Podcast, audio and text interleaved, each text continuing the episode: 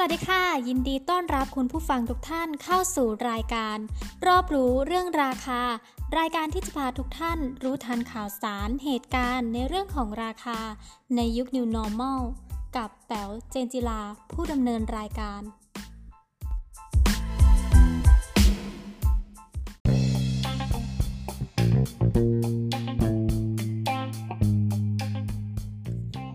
ำหรับข่าวสารที่จะมาอัปเดตกันวันนี้นะคะ แต่ก็จะมาในหัวข้อเรื่อง เปลี่ยนการตั้งราคาให้เข้ากับยุค New Normal ด้วยเทคนิค 3 ประการสำหรับเพื่อนๆ คนไหนนะคะที่ทำธุรกิจอยู่ ก็คงจะมีเทคนิคการตั้งราคาที่แตกต่างกันออกไปใช่ไหมล่ะคะ แต่วันนี้รายการรอบรู้เรื่องราคาของเรา ขอสรุปเทคนิคง่ายๆ เพื่อใช้เป็นแนวทางในการตั้งราคาสินค้า ในยุค New Normal มาฝากกันค่ะ จะมีเทคนิคไหนบ้างไปฟังกันเลยค่ะ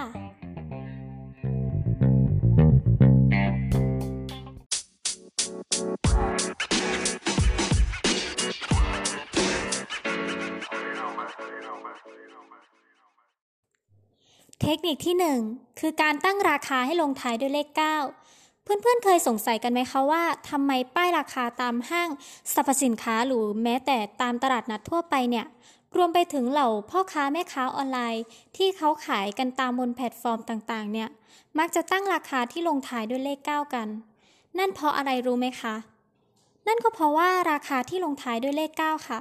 จะทำให้ลูกค้าเนี่ยรู้สึกว่าเขาได้ซื้อสินค้าในราคาที่ถูก อีกทั้งยังเป็นเลขที่ดูดีมีเสน่ห์แล้วก็ทำให้คนเนี่ยจดจำได้ง่าย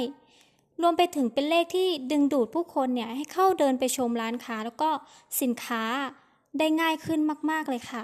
จะยกตัวอย่างให้ฟังนะคะ เช่น สินค้าในราคา 100 บาท เทียบกับราคา 99 บาทเนี่ย ส่วนใหญ่ทำไมลูกค้าเนี่ยเขามักจะซื้อในราคา 99 บาทมากกว่า ทั้งๆทที่ราคาก็ต่างกันแค่ 1 บาท ก็เพราะว่าลูกค้าเนี่ยเขาจะรู้สึกว่า 99 บาทเนี่ยยังไงก็ถูกกว่า 100 บาทอยู่แล้ว เห็นไหมล่ะคะว่า การตั้งราคาที่ลงท้ายด้วยเลข 9 เนี่ยมีอิทธิพลมากๆนะคะทำให้ลูกค้าเนี่ยตัดสินใจซื้อสินค้าได้ง่ายมาก ๆ เลยล่ะค่ะสำหรับเพื่อนๆ คนไหนที่ชอบเทคนิคการตั้งราคาให้ลงท้ายด้วยเลข 9 นี้นะคะ ก็สามารถนำไปประยุกต์ใช้ให้เข้ากับยุค New Normal ได้นะคะ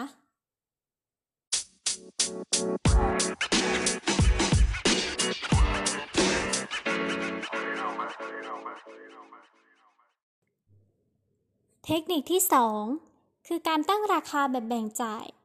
ซึ่งเทคนิคนี้นะคะ เมื่อทางร้านสามารถให้ลูกค้าแบ่งจ่ายเป็นงวดๆได้ ก็จะทำให้ลูกค้าเนี่ยรู้สึกว่า สินค้านั้นมีราคาที่ถูกลง เนื่องจากลูกค้าเนี่ยจะมีการเปรียบเทียบราคาโดยที่เขาไม่รู้ตัวด้วยซ้ำนะคะทำให้พวกเขาเนี่ยจะมีแนวโน้มที่จะเปรียบเทียบราคา ที่เขาจะจ่ายเป็นงวดๆกับที่จะจ่ายแบบเต็มได้ค่ะ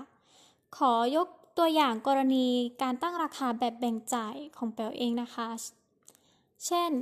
แปลอยากได้โทรศัพท์สักเครื่องหนึ่งนะคะที่ออกใหม่ล่าสุดเลย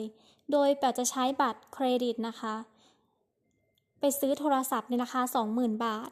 ผ่อน0%นาน 10 เดือนนะคะ แปลก็จะแบ่งจ่ายงวดละ 2,000 บาทให้กับทางร้านเขาไปนะคะ จะทำให้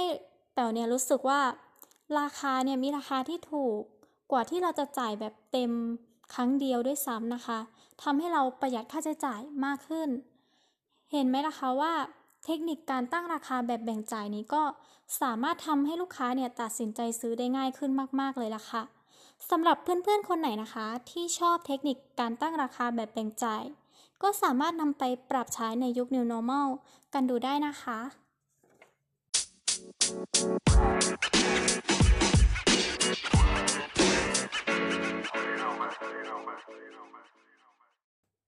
สำหรับเทคนิคที่ 3 ที่ทางรายการรอบรู้เรื่องราคาของเราได้นำมาฝากคุณผู้ฟังทุกท่านนะคะ ก็คือการตั้งราคาแบบซื้อคู่ถูกกว่านั่นเองค่ะ ซึ่งเทคนิคนี้นะคะจะเป็นกลยุทธ์การตั้งราคาที่ร้านค้าหลายๆ ร้านเขาได้นำสินค้า หลายๆ ชนิดเนี่ยมาจัดเป็นแพ็กเกจแล้วก็ขายในราคาถูกนะคะ ขอยกตัวอย่างในกรณีของ7 e เ e ่ e อนะคะ เรามักจะเห็นสินค้าบางประเภทที่เขาขายเป็นแพ็คคู่อยู่ใช่ไหมคะ ส่วนใหญ่ก็จะเป็นสินค้าที่เราใช้ในชีวิตประจำวันกัน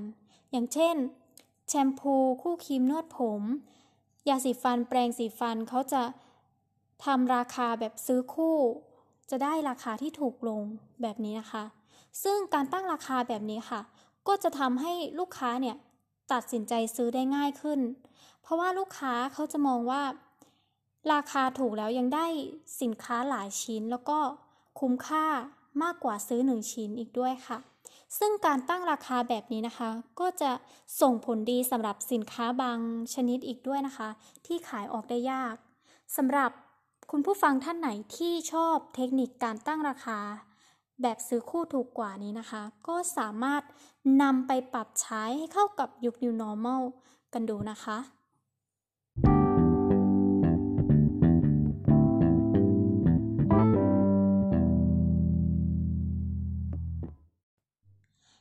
เป็นไงกันบ้างนะคะสำหรับ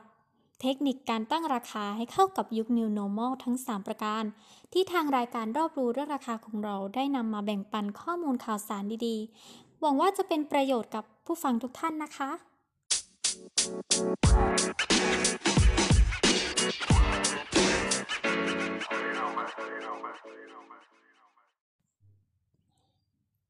ก่อนจากกันไปก็อย่าลืมกดติดตามรายการ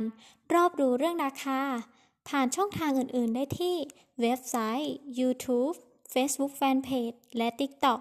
เพียงพิมพ์คำว่า รอบรู้เรื่องราคา จะได้ไม่พลาดข่าวสารข้อมูลเกี่ยวกับเรื่องราคา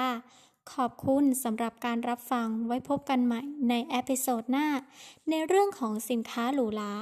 ขอบคุณค่ะ